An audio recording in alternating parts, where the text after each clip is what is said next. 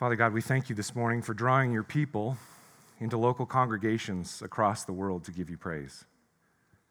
We pray that the pure and undiluted gospel of your Son, Jesus Christ, would be boldly proclaimed as the solution to the problem of sin in our own lives and the world around us. We pray that you would bring our lives into submission to your word this morning by the power of your Holy Spirit. This is what we need more than anything else. And this is what we pray for our brothers and sisters throughout the world as well. We pray this morning specifically for Temple Philadelphia in Ouagadougou, Burkina Faso, and our friend Marcel Yanogo. We pray as he or one of the other pastors in his church preach your word that you would find hearts ready to receive its truth. We also pray for our brother Jared Garcia and his family as they prepare to go to the Philippines. We give you praise for a successful fundraising tour on the East Coast, and we thank you that he will be back in the Pacific Northwest soon for his short residency at Hinson Baptist. We pray that in whatever church he finds himself this morning, preaching your word, that you would empower him and help him to explain the gospel clearly. We pray closer to home this morning for Salem Heights and the pastors and elders there. We ask that you would unify them in their leadership of your church to bring about the obedience of the faith based on your lordship through your word. And we also pray this morning, Lord, at your command for leaders and all who are in high positions. We pray for the leaders of our nation. We are in, a great, in great need for men and women of integrity in this country, Lord. And we freely admit to you that there are many who are blatantly walking against your truth and wisdom. We pray that you might sustain those who are yours in the midst of government and give them increasing authority. And we pray for conviction for those who are not yours, that their hearts might be conquered by the truth of your gospel and the power of your word. Let your will be done in our nation, Lord. We pray finally for ourselves, Lord, as the summer has begun and the great exodus happens in most churches to fun and vacation, especially after multiple years of travel restrictions. We pray that you would still keep us united and unified in the mission to build up disciples of Jesus Christ by preaching, teaching, and sending. We pray that you would help us to keep our hearts and minds focused upon the priority of your glory in our lives, wherever we find ourselves this summer. And we ask that you would do that now through the ministry of your word. In the name of Jesus, our Lord and Savior, we pray. Amen. Amen.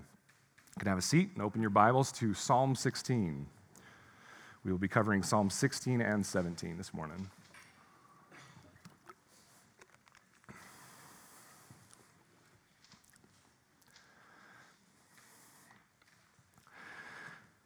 The very first time that I traveled to West Africa for ministry was with a group from my previous church to go and lead a children's Bible camp. A few other folks were with me Samantha Norton, Patrick Schneider, and some other folks uh, from our old church. It was a wonderful and stretching time of teaching and playing games and hanging out with the kids. But one of the most impactful events occurred on the last day of the camp. Impactful for me, that is a wonderful older couple from our church wanted to help serve the kids. And so, as loving and doting grandparents, they thought it would be fun to send over some lollipops for the children. I thought it was a great idea as well, and so I gladly agreed to transport the boxes of lollipops. The last day of the camp came, and I was excited to hand them out, thinking they would be a much appreciated treat for children in the midst of poverty who rarely get treats like that. Now, there were women who were faithfully serving the camp by cooking for them, and on this particular day, the camp had saved the best for last, uh, and they were distributing bowls full of beef and rice, and these looked good. But that's all that was in them was beef and rice. Now, these two dishes are far more expensive and therefore less available.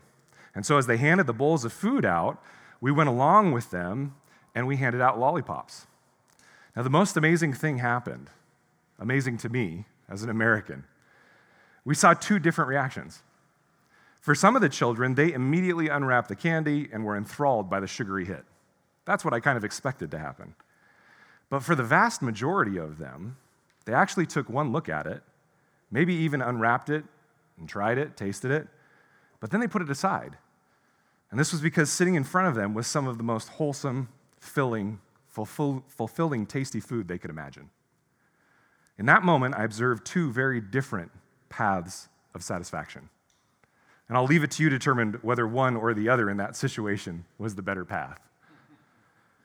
Now, in our Psalms this morning, David is writing two separate Psalms, but there is a thread that connects them that is similar to this idea.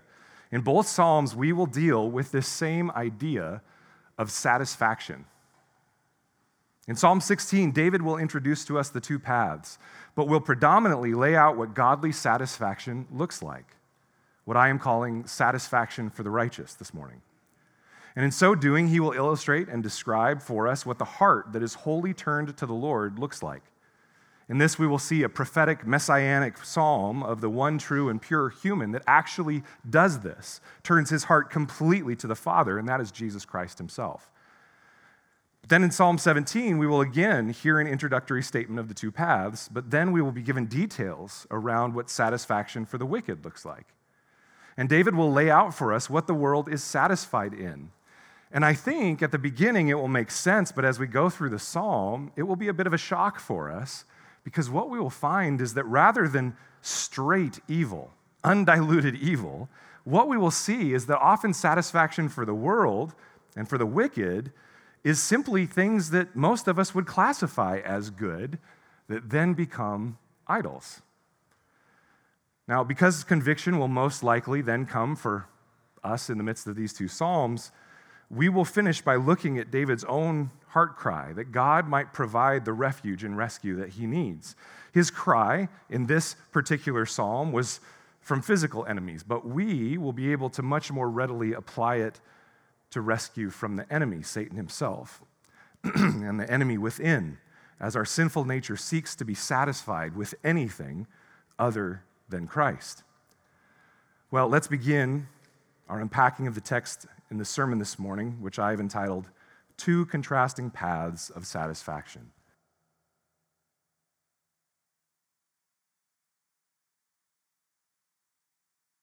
Two contrasting paths of satisfaction. We've already heard Psalm 17, so let's now read together as a community in Psalm 16. Would you read with me this morning? And we're going to be primarily reading out of the ESV, and so if you have a different translation, you will notice some differences. But let's read together, starting in verse 1 with Preserve Me. Preserve me, O God, for in you I take refuge. I say to the Lord, You are my Lord. I have no good apart from you. As for the saints in the land, they are the excellent ones, in whom is all my delight. The sorrows of those who run after another God shall multiply. Their drink offerings of blood I will not pour out or take their names on my lips. The Lord is my chosen portion and my cup. You hold my lot. The lines have fallen for me in pleasant places. Indeed, I have a beautiful inheritance. I bless the Lord who gives me counsel. In the night also, my heart instructs me. I have set the Lord always before me. Because he is at my right hand, I shall not be shaken. Therefore, my heart is glad and my whole being rejoices. My flesh also dwells secure.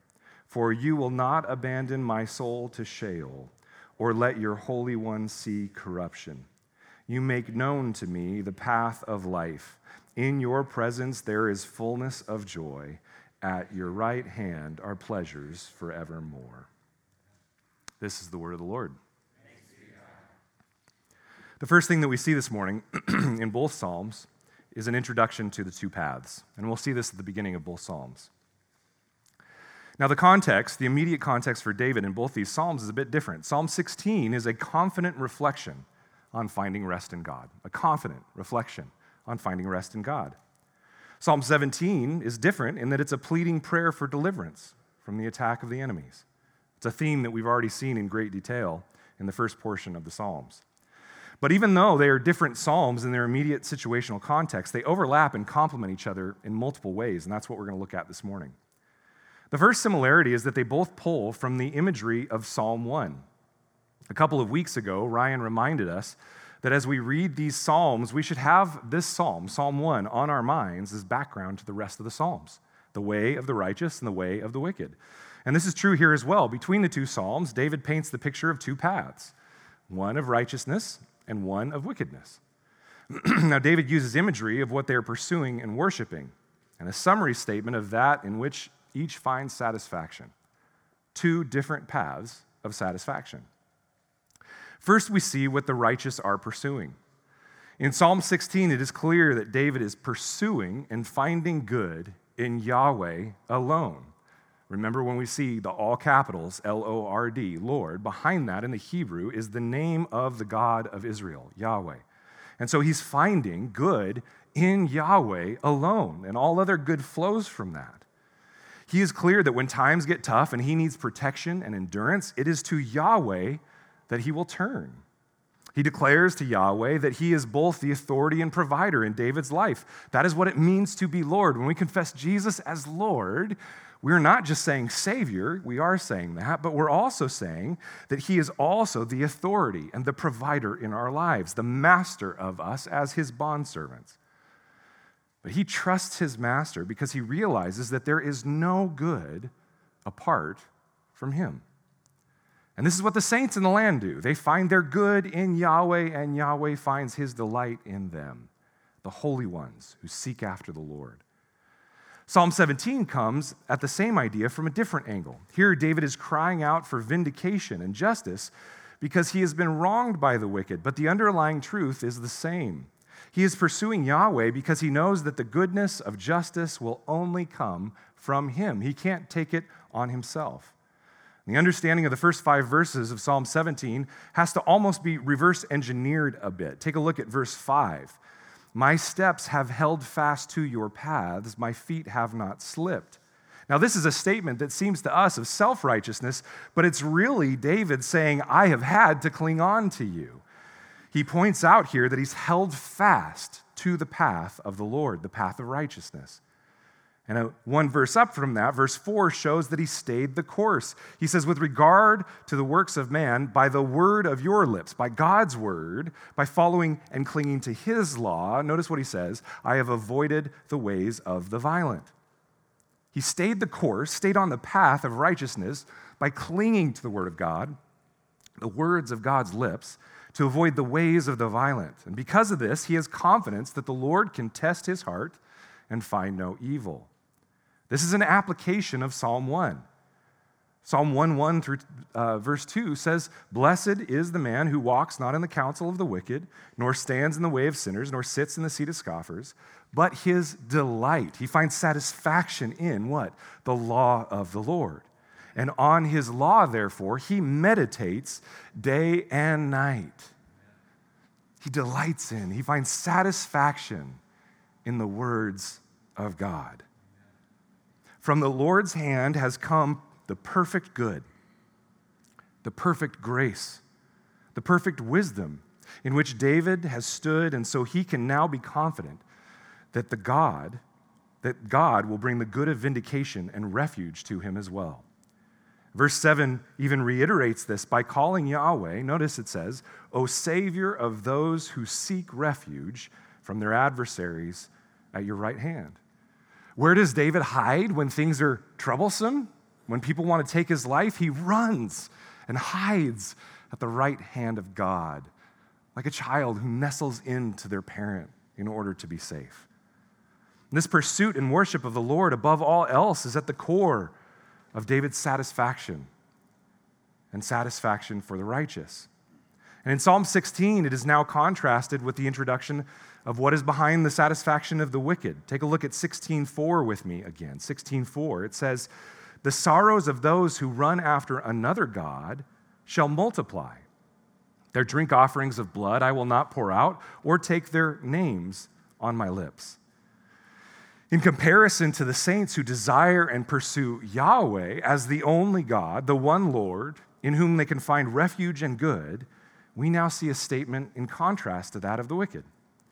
They will run after another God. And because of this, their sorrows will multiply. The Hebrews behind this statement is more, the, the Hebrew behind this statement is more picturesque. It shows pagans who are worshiping and pursuing idols. Now, David pictures this pursuit in detail as he says that he will not be part of what they're doing, their sacrificial worship, where they drain the blood of sacrificial animals and pour it out as what's called an oblation or a, a drink offering to the false god. You can imagine them taking the blood in a chalice and pouring it out on the ground and saying, God, that's for you. He will also not take part in the worship by pronouncing the names of these satanic false gods on his lips. He won't even say them. This is describing idolatrous worship. Now, if we know our Bible, we could pause for a minute and say, wait a minute, isn't that how Israel worshiped too? Didn't they do drink offerings? Didn't they proclaim God's name in worship? Didn't they take the blood of the sacrifice? But we looked at this and we realized that there's one major difference be- between the pagans and the Jews. For the pagans, the pagan nations, they did these things to manipulate God. They believed God served them, and so they did these things to manipulate. For Israel, they did it differently. They did it as a reminder of the fact that they were in debt to Yahweh and His grace. Take, for example, the use of blood. For the pagans, they would pour it out as if satiating this thirsty God, and so God would be in their debt to do as they please. But for Israel, their God had no need of drink or violence. And so they were to place the blood on the horns of the altar. Horns are an ancient symbol of authority. It was their way of reminding themselves that they had sinned against Yahweh, they were in debt to Yahweh, and He had graciously entered into covenant regardless of this fact. And so, therefore, they are under His power, under His authority, and not the other way around. And so we might say, oh, yeah, cultic worship practices here and cultic worship practices there, but they're two very different things. Just like, as we talked about a few weeks ago, the prayers of one person who calls themselves a Christian can be totally different from the prayers of another. If prayers are meant to manipulate God so he serves me, that is a pagan prayer. If prayers are meant to worship God and to come under submission to him so that he might change our hearts, that's a Christian prayer. It's a difference, a distinction between the two. And this very clear distinction between how the pagans approach their false gods and how Israel approaches the one true God will become a bit more clear as we go, but we now have an understanding of the introduction of these two paths. They speak to where we find satisfaction and to whom our lips give worship and praise. And so now, as we read through the rest of these Psalms, I want to ask you, brothers and sisters, how integrated is the Lord in your view of goodness and refuge? Can you say, as David does, I have no good apart from you? Can you say, as David does, that it is to the Lord you turn when things aren't going well and you need refuge and protection? Or do we find good in many other things without the Lord at all? Do we turn to other things when we want to be rescued from our present distress, entertainment, escape, alcohol, drugs, sex, fun? What do we turn to when we need refuge? Perhaps the simplest question to encapsulate all of these that we need to ponder as we continue going through this is where do you seek satisfaction or fulfillment? Where do I seek satisfaction or fulfillment? So let's hold this question in our mind as we continue to unpack both satisfaction for the righteous and satisfaction for the wicked. First, let's look at satisfaction for the righteous. Would you read with me again these two small sections, 16, 5 through 11, and 17, 15? 16:5 The Lord is my chosen portion and my cup. You hold my lot. The lines have fallen for me in pleasant places. Indeed, I have a beautiful inheritance. I bless the Lord who gives me counsel. In the night also, my heart instructs me. I have set the Lord always before me, because he is at my right hand. I shall not be shaken. Therefore, my heart is glad, and my whole being rejoices. My flesh also dwells secure. For you will not abandon my soul to Sheol, or let your Holy One see corruption. You make known to me the path of life. In your presence there is fullness of joy. At your right hand are pleasures forevermore. And at the end of chapter 17, Psalm 17, it says in verse 15, As for me, I shall behold your face in righteousness.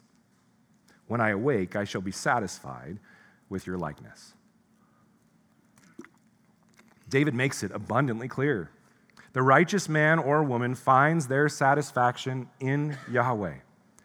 And the starting point for this satisfaction is the heart stance of the righteous that we discussed a bit earlier. The wicked pagan heart that is in rebellion against God will assume an entitled position. God owes me something that I deserve. Friends, that's what our flesh innately goes to. God owes me something I deserve. If you didn't write that down, write it down. Because that's the state of our heart when we wake up in the morning. God owes me something that I deserve. Brothers and sisters, is this not where all of our rebellion originates? The core depravity of our heart lies in this depraved view of what we deserve. In the Garden of Eden, rather than rejoice and give thanks for the amazingly gracious bounty that they had been given, Eve was tempted by Satan to believe the lie that she deserved more. She deserved God's level of fulfillment and contentment. But, friends, this is an impossibility for the created being, for the creature. For only the Creator has the characteristic of what's called aseity. Everybody say aseity. Aseity. It's a fancy theological term, but before you just brush it away thinking you don't need theology, this is core to the God you serve. This is part of his being. It is the characteristic of being completely self derived and therefore self fulfilled. He needs nothing. And so, any idea that God needed to create us for his own satisfaction, or he needed to create us for worship, or he needed to create us so that he had something to love, that's false. He needed nothing. And yet, out of the overflow of his grace, creation came. As created creatures, then, we depend on him because this is not us. Amen? Are we self derived? No. Are we self fulfilled? No. I mean, just go talk with any child who's had five minutes on their own in this culture, and what do they say? I'm bored. Well, replace child with adult. Any child or adult, right? I'm bored. We need something to fulfill us. We're always looking outside. And so we depend on the one with aseity to give us what will fulfill us food, drink, fun, entertainment, relationships. To understand differently, to pursue otherwise, will leave us in constant sorrow. We will be chasing all these things to bring us this God-like fulfillment and satisfaction, but it can never happen because we don't have aseity. We do not have the ability to experience it, the self fulfillment, the satisfaction as the Creator God does. Our being is built and meant to find satisfaction where? In God. And therefore, from that satisfaction flows the enjoyment of all these other things that can be good food and drink and relationships and fun and entertainment. But there is an order that has to be there. And so there is a need to be completely reliant upon the Creator and the provider for fulfillment. We must realize this need and lean into it and give thanks for it. Friends, this is the entire story of his people, starting with Israel throughout the Torah, the first five books. It is clear that Yahweh is the provider, and without him, there is no good, no good at all for the chosen people. And when they are freed from Egypt in grace and given a land to prosper in by grace, God makes sure to remind them that it was not required of him to do so. It was out of his grace. You can think of the assignment of the inheritance in the land, for example. Recall this from our study in Joshua, at the end of Joshua 24, verses 13 and 14. Notice what he says I gave you a land on which you had not labored, and cities that you had not built, and you dwell in them. You eat the fruit of the vineyards and olive orchards that you did not plant. Did they deserve any of this? Actually, not at all. Now, therefore, fear the Lord and serve him in sincerity and in faithfulness. Put away the gods that your fathers served beyond the river and in Egypt, and serve the Lord. The inheritance that they had been given was not theirs by right, but it was given by the Creator as a gift. It wasn't their land to begin with, yet God gave it to them. Friends, what have you been given in your life that you actually deserve? Breath? Life, friendship, health, any measure of health whatsoever. A paycheck, a home, the material possessions you have. How about salvation? Do we deserve any of it? The answer is no. It's all grace. It's all grace. And this is the heart of the righteous to understand this to stand in it and to give thanks for it. Now, here in Psalm 16, David combines this background imagery of the land of inheritance with the metaphor he just finished using of the, the cup of oblation that the pagans pour out to false idols. He uses both these images of inheritance and worship to transition into his satisfaction and the satisfaction of all the righteous. David has gone beyond the practical blessing that is found in good food and drink or good land inheritance.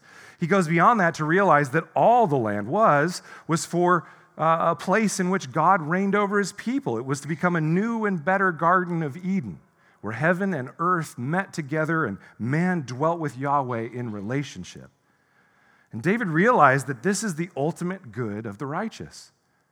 Yahweh, it says, the Lord, is their chosen portion.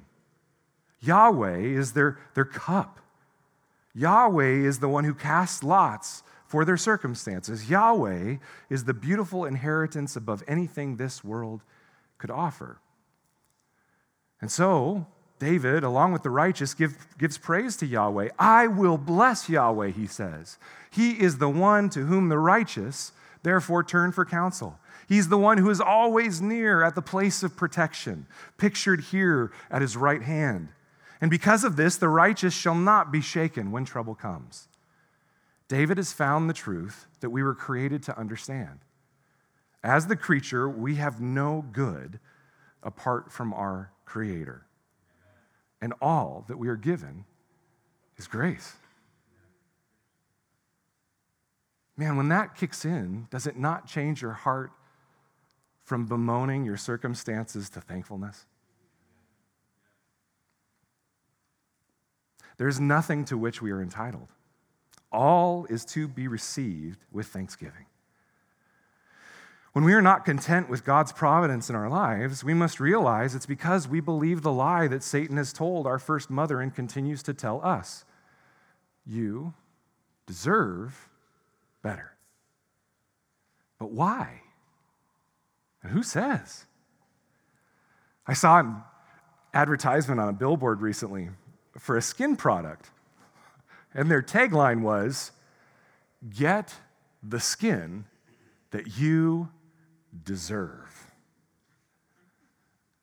What does that even mean? Like, seriously, think through that with me. What does that even mean? What on earth did you do to deserve better skin? And what skin is better? right? Like, it's just weird, but that is everywhere. Get the care that you deserve. Get the product that you deserve. Get the new, better spouse that you deserve because the old one, nah. It's amazing.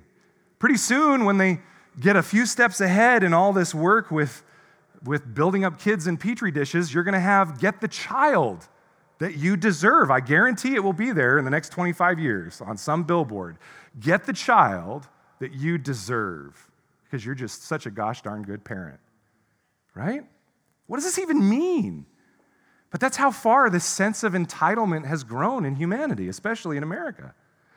Being made in the image of God used to mean that we were to fear God an attempt to reflect him to the world, understanding our place as his created beings who owed him glory and praise. Now, to be made in the image of God means we are in the place of God, waiting for all the cosmos, including the Creator himself, to bow to our needs and serve us because of our innate value and worth. Friends, we have no good apart from God. He is our portion and cup. He holds our lot, Everything He gives us is grace. We are entitled to and deserve nothing but His wrath.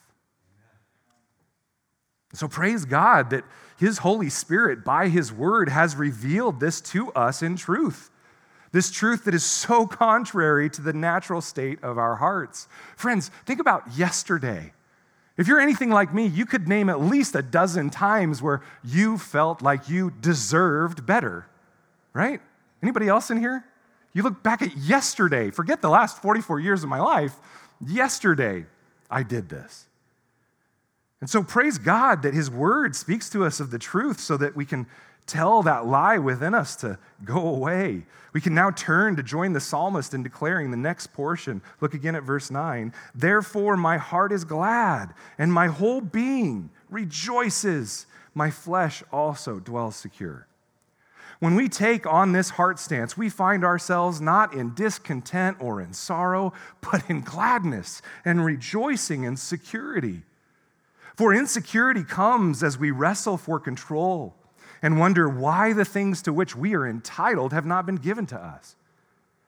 But a realistic understanding of our place as God's creation leads to rejoicing in our circumstances, no matter the case before us. We will find that we trust God regardless of the suffering that comes. And so we can set the Lord as our guide, our wisdom, and our protector. I watched it in that same kids' camp. You see, these kids were used to playing soccer, soccer with literally a wadded up cardboard box that had been made into a ball like structure. And nobody cared. They just played together and had fun with it. The second we brought our American greed with us and said, Oh, you guys deserve good soccer balls, guess what happened? All of a sudden, the kid who had it was greedy with it. I have to control it now. I have to hold on to it. And when he lost it, what came but sorrow? No longer was the joy, there the joy of the game, but now he had to hold on to his world that he had created. This is what we do with anything in life. Instead, when we have the heart of the righteous, we end up setting the Lord as our guide, our wisdom, and our protector. And why can we trust him? Why can we give our lives to him in this way where both good and bad can be things we're thankful for? Well, David tells us next in 10 and 11, read those again with me. For you will not abandon my soul to Sheol, or let your Holy One see corruption. You make known to me the path of life. In your presence there is fullness of joy. At your right hand are pleasures forevermore. For David, in his immediate context, he had trust that whatever he was facing in that moment, God would overcome, that he wouldn't die in that circumstance. But obviously, David did not think he would be immortal. So, what is he saying here? You won't let your Holy One see corruption. Well, in the New Testament, we're given the answer to that question. Would you turn there with me to our first, uh, our second reading this morning, Acts 13. Acts 13, starting in verse 26.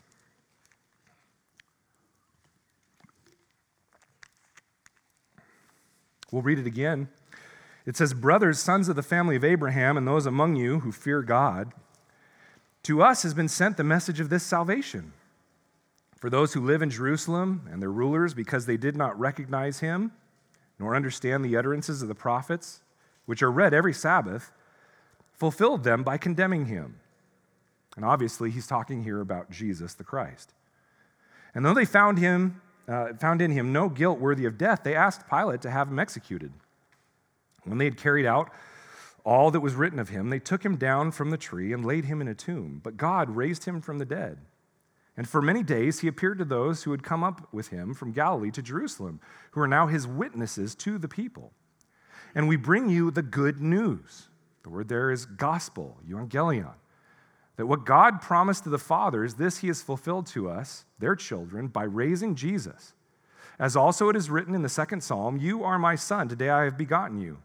And as for the fact that he raised him from the dead, no more to return to corruption, he has spoken in this way I will give you the holy and sure blessings of David. Therefore, he also says in another psalm, the psalm that we're reading today, You will not let your Holy One see corruption.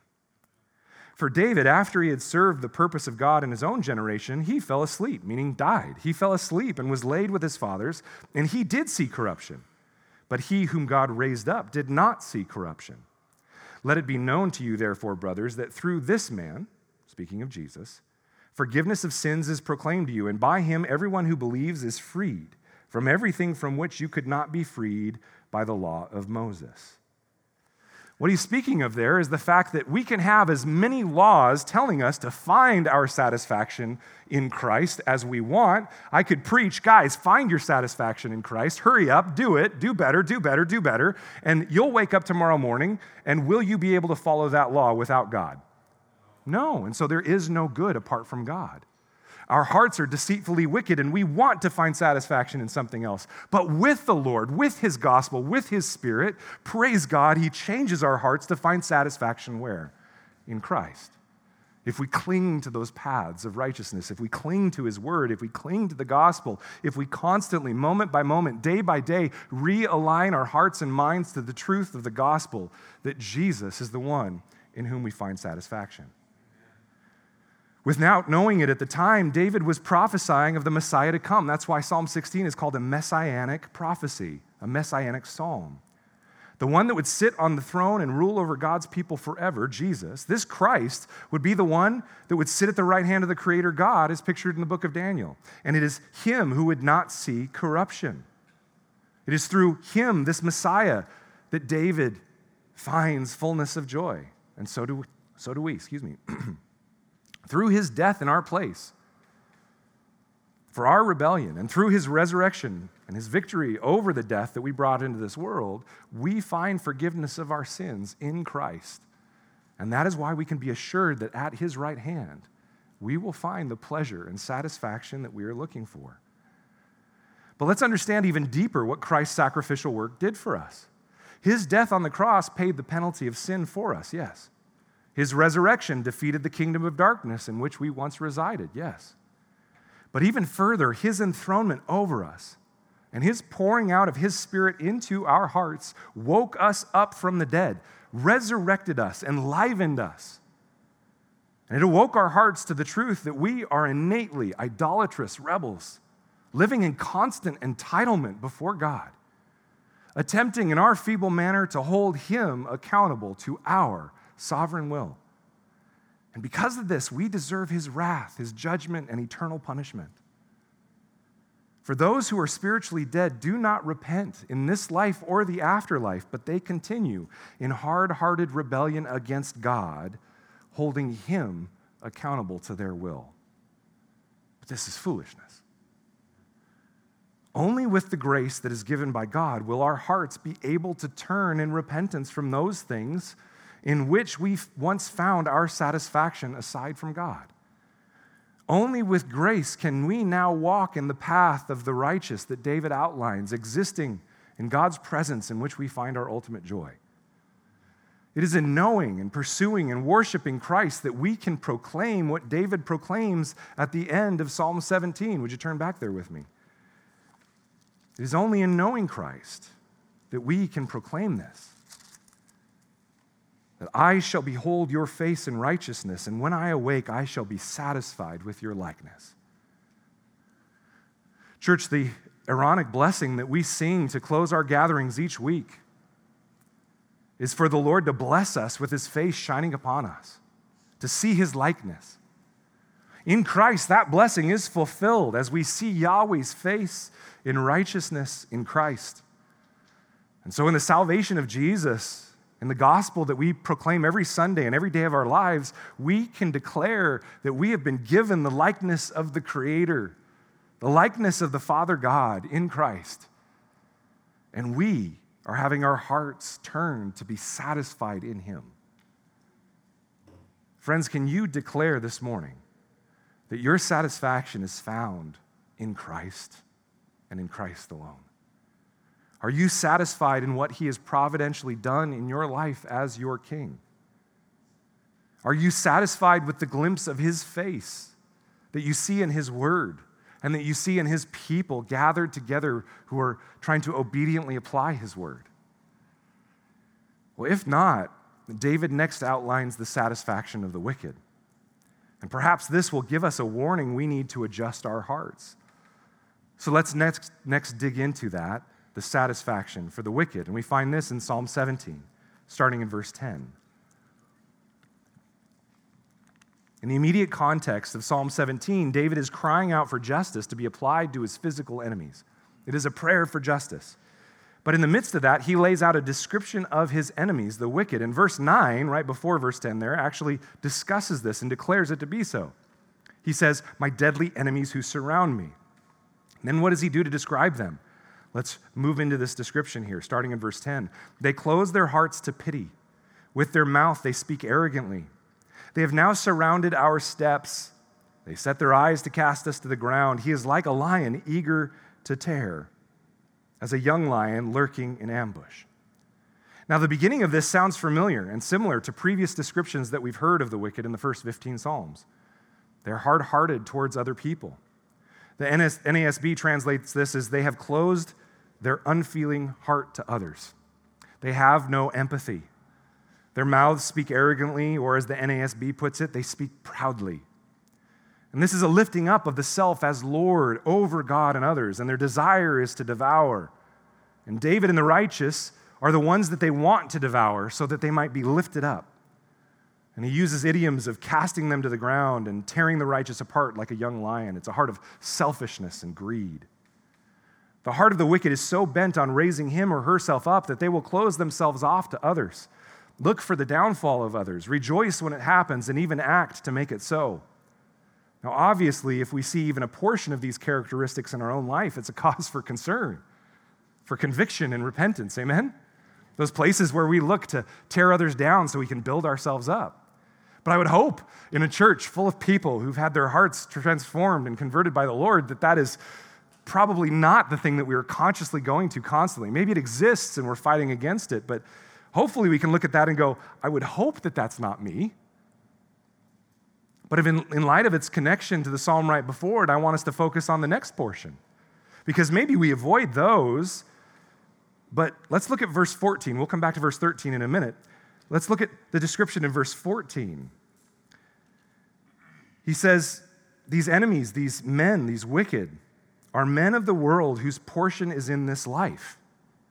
You fill their womb with treasure, they are satisfied with children, and they leave their abundance to their infants. Huh?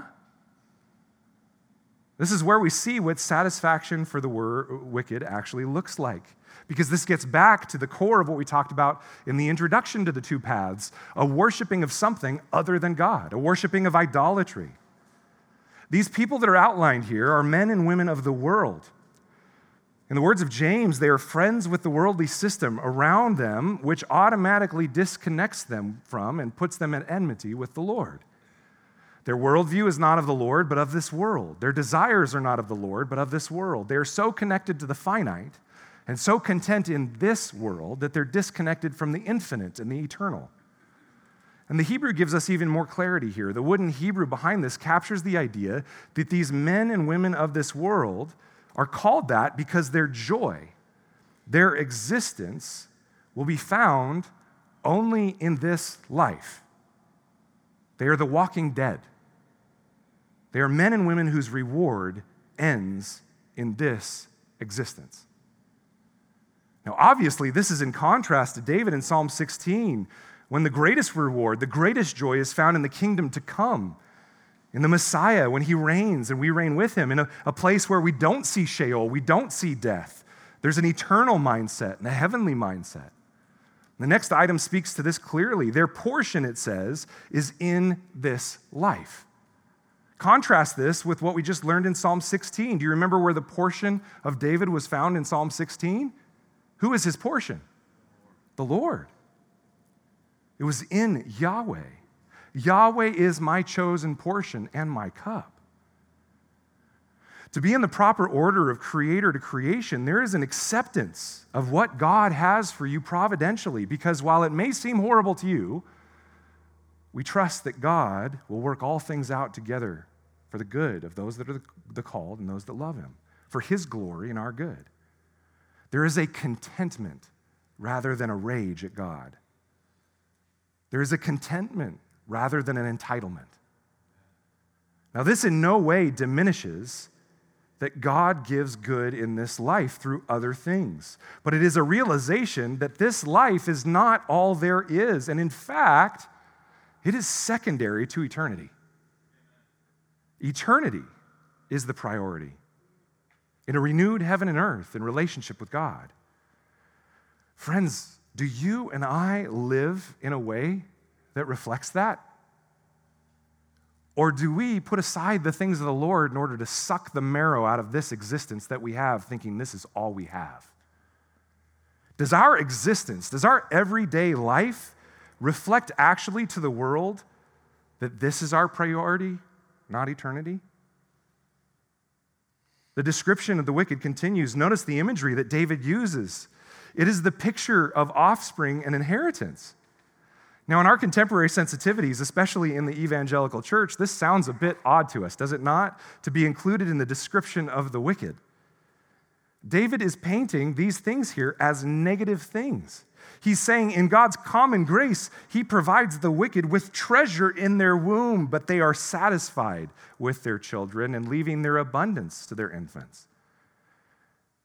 They leave their inheritance to their kids. Well, how are these negative things, having babies and leaving your inheritance to them?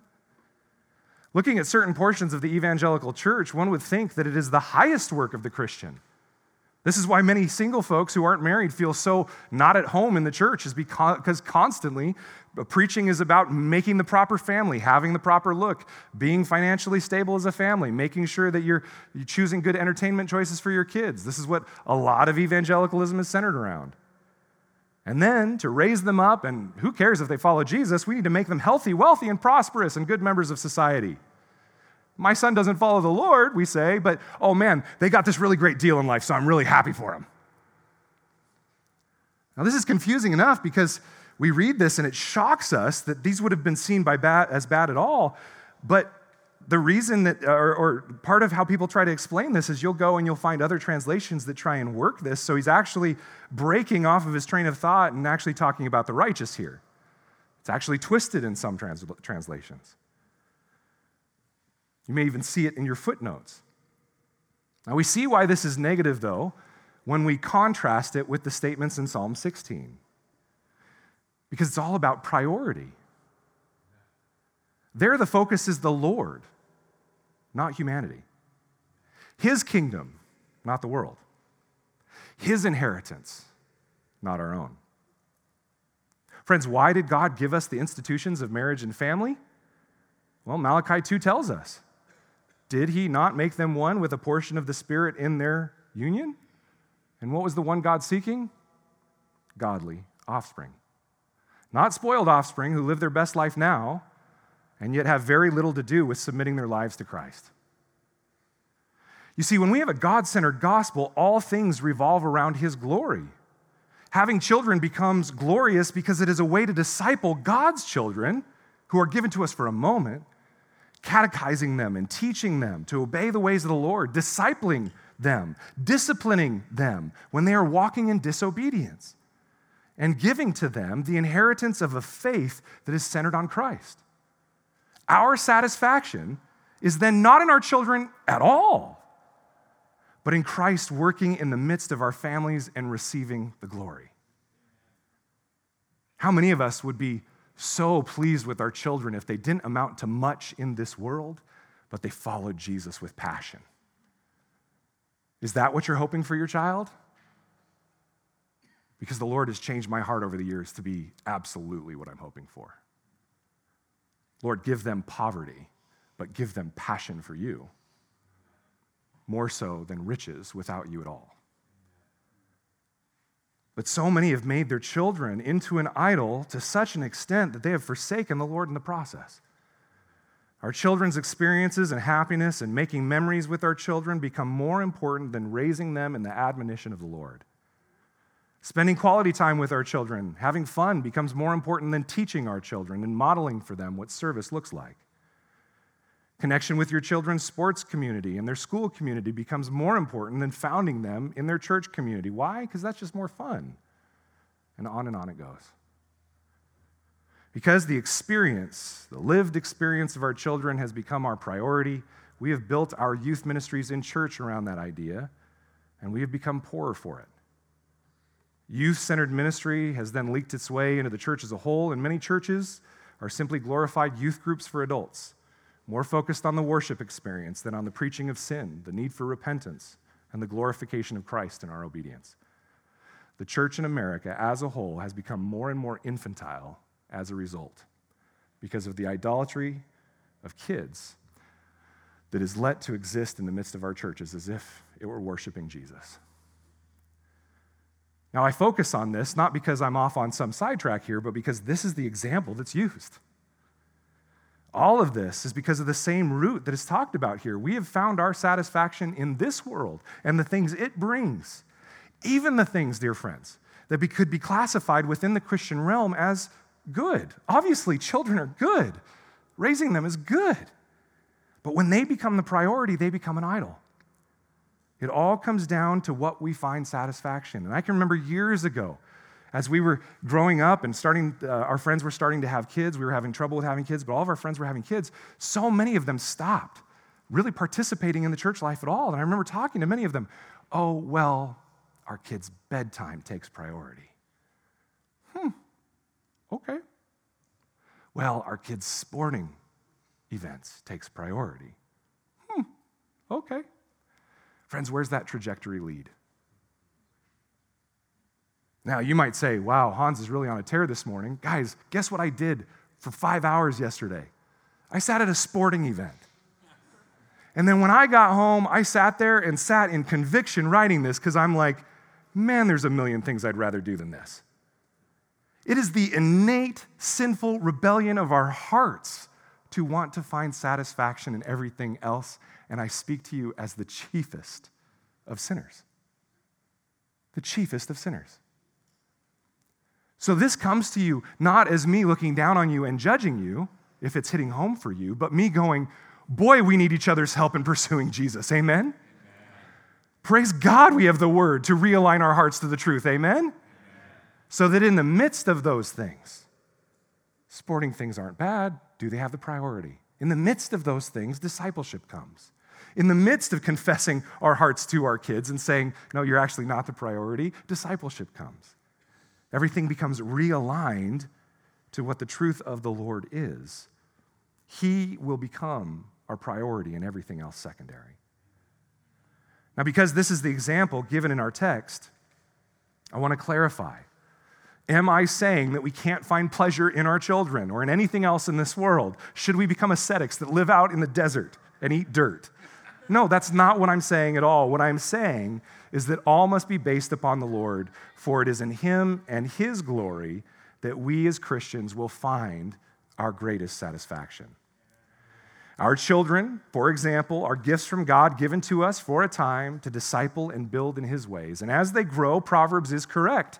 Those that follow after the Lord will bring us joy. We will find our joy in the Lord in the midst of our children. And those that will not will bring us sorrow and will bring us shame. And so raise them with the Lord in their lives as king and highest priority, not in idolatry where they are the center of the universe, where God exists to make their life great. Amen? Now, this could be said for anything in this life, not just the example used here. It could be said for our friendships, our spouses, our hobbies, our jobs, our material possessions. If the Lord is at the center of it all, we will see them and interact them through the lens of bringing Him glory. Our satisfaction will be found in the Lord, and that will positively impact every one of these aspects in our lives. For example, when we are sitting with a friend who is frustrating us, or maybe it's our spouse or even our child in our relationships that frustrate us, we will no longer feel entitled to something else. We will give praise to God that in that moment, He's calling us to be sanctified. He's calling us to change into His image and give thanks to Him. So, this could be said for anything. Our satisfaction will be found in the Lord, and that will positively affect every other part. But we cannot twist Scripture to say that simply because we have called ourselves Christian, that the Lord should bring us joy and pleasure in the things of this world rather than in Him. Many of us, I've, i know this because I've heard Christians say it, will read verse 10 and verse, or excuse me, verse 11 of chapter 16. You make known to me the path of life. In your presence there is fullness of joy. At your right hand are pleasures forevermore. And many Christians view this as God as if He's the very rich grandparent who you get to sit at their feet and all they do is give you gifts. Of course, there's pleasures at your right hand because you get to give them to me because I deserve them. That's how we read that, as if the pleasures are not Christ Himself, but the things He gives us. And that's how our hearts pervert these things. But that's a pagan viewpoint. And so we have to constantly fight to keep our heart in line with His truth rather than contort His word to be for our own purposes. We have to keep Him central rather than make ourselves central. So then, friends, in what do you find satisfaction? Is it in the Lord and the coming kingdom that he is bringing? Is it in the things of the Lord, his word, his people, his commands? Where are we looking to receive our reward? Is it in this life? The riches here and now, relationships here and now, or is it in eternity? Friends, we don't have to look far to understand this is our whole duty. And in this, we will find our fulfillment. Look at Ecclesiastes 12 13. This is the end of the matter, he says. All has been heard. Fear God and keep his commandments, for this is the whole duty of man. This is what we're made for. But, friends, if you're anything like me, you will hear these words and great conviction will set in. For you realize that there is so very much of this life in which we try to find our satisfaction elsewhere. We may even start with the right heart, but then get turned in the midst. In fact, in our postmodern society, the idea of eternity has become so remote that you will hear many preachers talk as if this life is all there is. In this way, too, we have become practical atheists. This is the way our hearts will innately go. Our hearts will deceive us and want to stay centered in selfishness and self focus. They want to stay centered on our lordship rather than the lordship of God. And so, what we need in the midst of this is a prayer for deliverance. And friends, when we are justified in Christ, that change happens. We become awakened to this truth we've been describing, but the fight doesn't stop there. David's prayer in Psalm 17 is a prayer for rescue from the hands of human enemies. And so he calls out for God's help and God's response. We need to do the same when we're dealing with the warfare we encounter with the enemy of God and the portion of our hearts that still lives as though it exists in allegiance to the kingdom of darkness.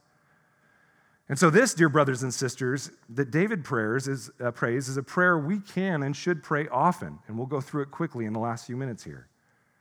We pray this so that the Lord might rescue us from the lies of the worldly kingdom that invades our hearts. Take a look at 17, verses 6 through 9 and 13. I call upon you, for you will answer me, O God. Incline your ear to me, hear my words.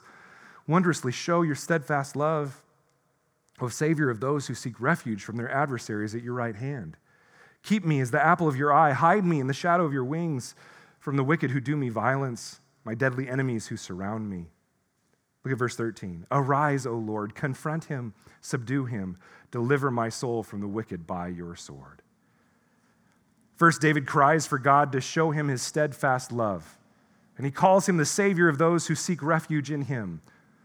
And so, from our New Testament perspective, we can cry out for God to remind us of the gospel of Jesus Christ. For in Christ, we see the perfect, steadfast love of God. In Christ, God the Father has fulfilled his covenant faithfulness by sending his Son to die in our place, pay the penalty for our sin, and resurrect in victory. Without the salvation that these actions brought, we would be forever blinded to our sin, enslaved to the authorities of this world, enslaved to our own lordship and the kingdom of darkness that has placed us in its bondage. All of Christ's salvific work was brought to save us from that bondage of sin and the bondage of our hearts given over to sin. And secondly, David calls for the Lord's protection as if he were the most sensitive part of the eye that the whole body fights to protect. He calls for the Lord to hide him as a mother hen would hide her chicks. This is the same imagery that Jesus used to call Jerusalem to him as Messiah. He would hide them in his wings. And we can similarly call out to God to protect us from the effects of this world, the lies of our culture, the lies of the enemy, and the lies of our own heart. They surround us, but the Lord will deliver us and protect us amidst a broken world. So, friends, when we realize that our heart is turning to this place of idolatry and self worship, we can cry out in these same ways. And the third thing that we're going to look at here is in verse 13. We see David cry out for the Lord to act, and we can ask the Lord in prayer to act in the same way. Number one, rise up. Number two, confront. Number three, subdue. And number four, rescue.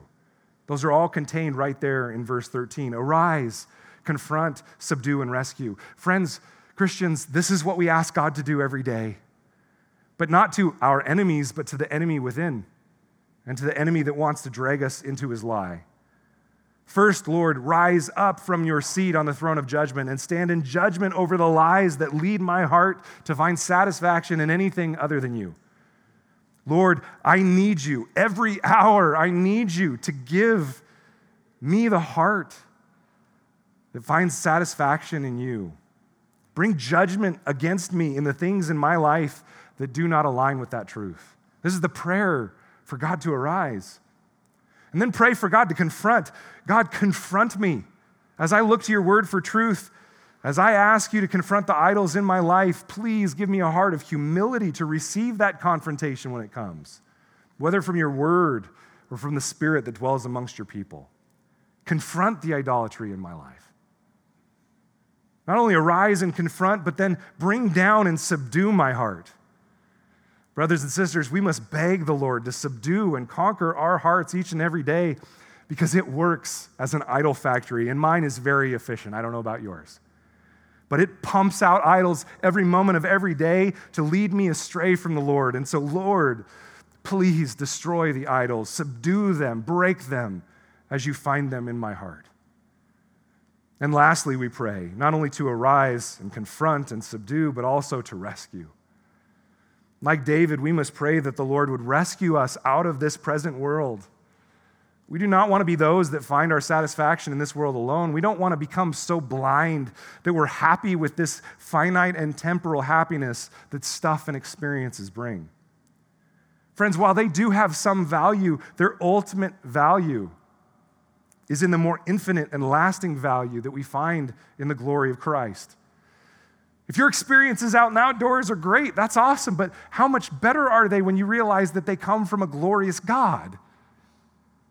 If your interaction with your kids is fun, awesome, but how much better to realize those are God's kids that He has given into your care for a short period of time. If you enjoy your spouse, awesome. Recognize that they are a fellow co disciple given to you for the purpose of growing you and having you grow them so that you can both stand in worship of Christ at the last day. Friends, in these things we find our ultimate value and we find the better value of these finite things. And so we can pray, Lord, rescue us from the false truth of our experience and give us the truth of your word. Arise confront and subdue and rescue. This morning, friends, these two Psalms of David leave us with a question to ponder this week In what do I find satisfaction? And in what is my life showing that I find satisfaction? Is it binging a show? Is it entertainment? Is it a certain relationship? Is it work or hobbies or retirement? Is it drugs or alcohol or sex? Is it living for the weekend? Is it summer vacation? All of these may, in their proper context, be good and valuable things, but they become enslaving idols if placed in a higher priority than Christ and his kingdom. And this is why we must seek the Lord to bring us deliverance from our own hearts which can so easily be led astray in the direction of finding satisfaction in anything else. Seek first his kingdom and his righteousness, and all these other things will be added unto you. Our core satisfaction is in him, and everything else is added. May today be a day where our priorities, mine and yours, ours, are reoriented to the glory of God and our spirits given rest to find satisfaction in Christ alone. Amen? Amen. Let's go ahead and begin finding satisfaction in Christ alone as we prepare our hearts to take communion and speak the gospel truth of his salvation in our lives. Let's pray. Father, we do thank you for your word. We thank you that you have given us so much to ponder this morning. And while these Psalms in David's moment, in his contemporary time, we're definitely speaking to exact situations, Lord, we can take the principles from them and understand that these speak to our hearts even in 2023. That we want to be like David in Psalm 16, crying out that we have find, found satisfaction in you and you alone. And we know that that is impossible, as we've described, because our hearts are wicked. And so we thank you for the gift of your Son and the pouring out of the Holy Spirit, that through the gospel and through your Spirit, our hearts are realigned to you. And now, Lord, empower us each and every day as we turn to your word and as we turn to you and hold on to your loving kindness. Please change our hearts every moment as they try to turn back to that idolatry. We pray that you do that even now as we step into communion as a church. In Jesus' name, amen.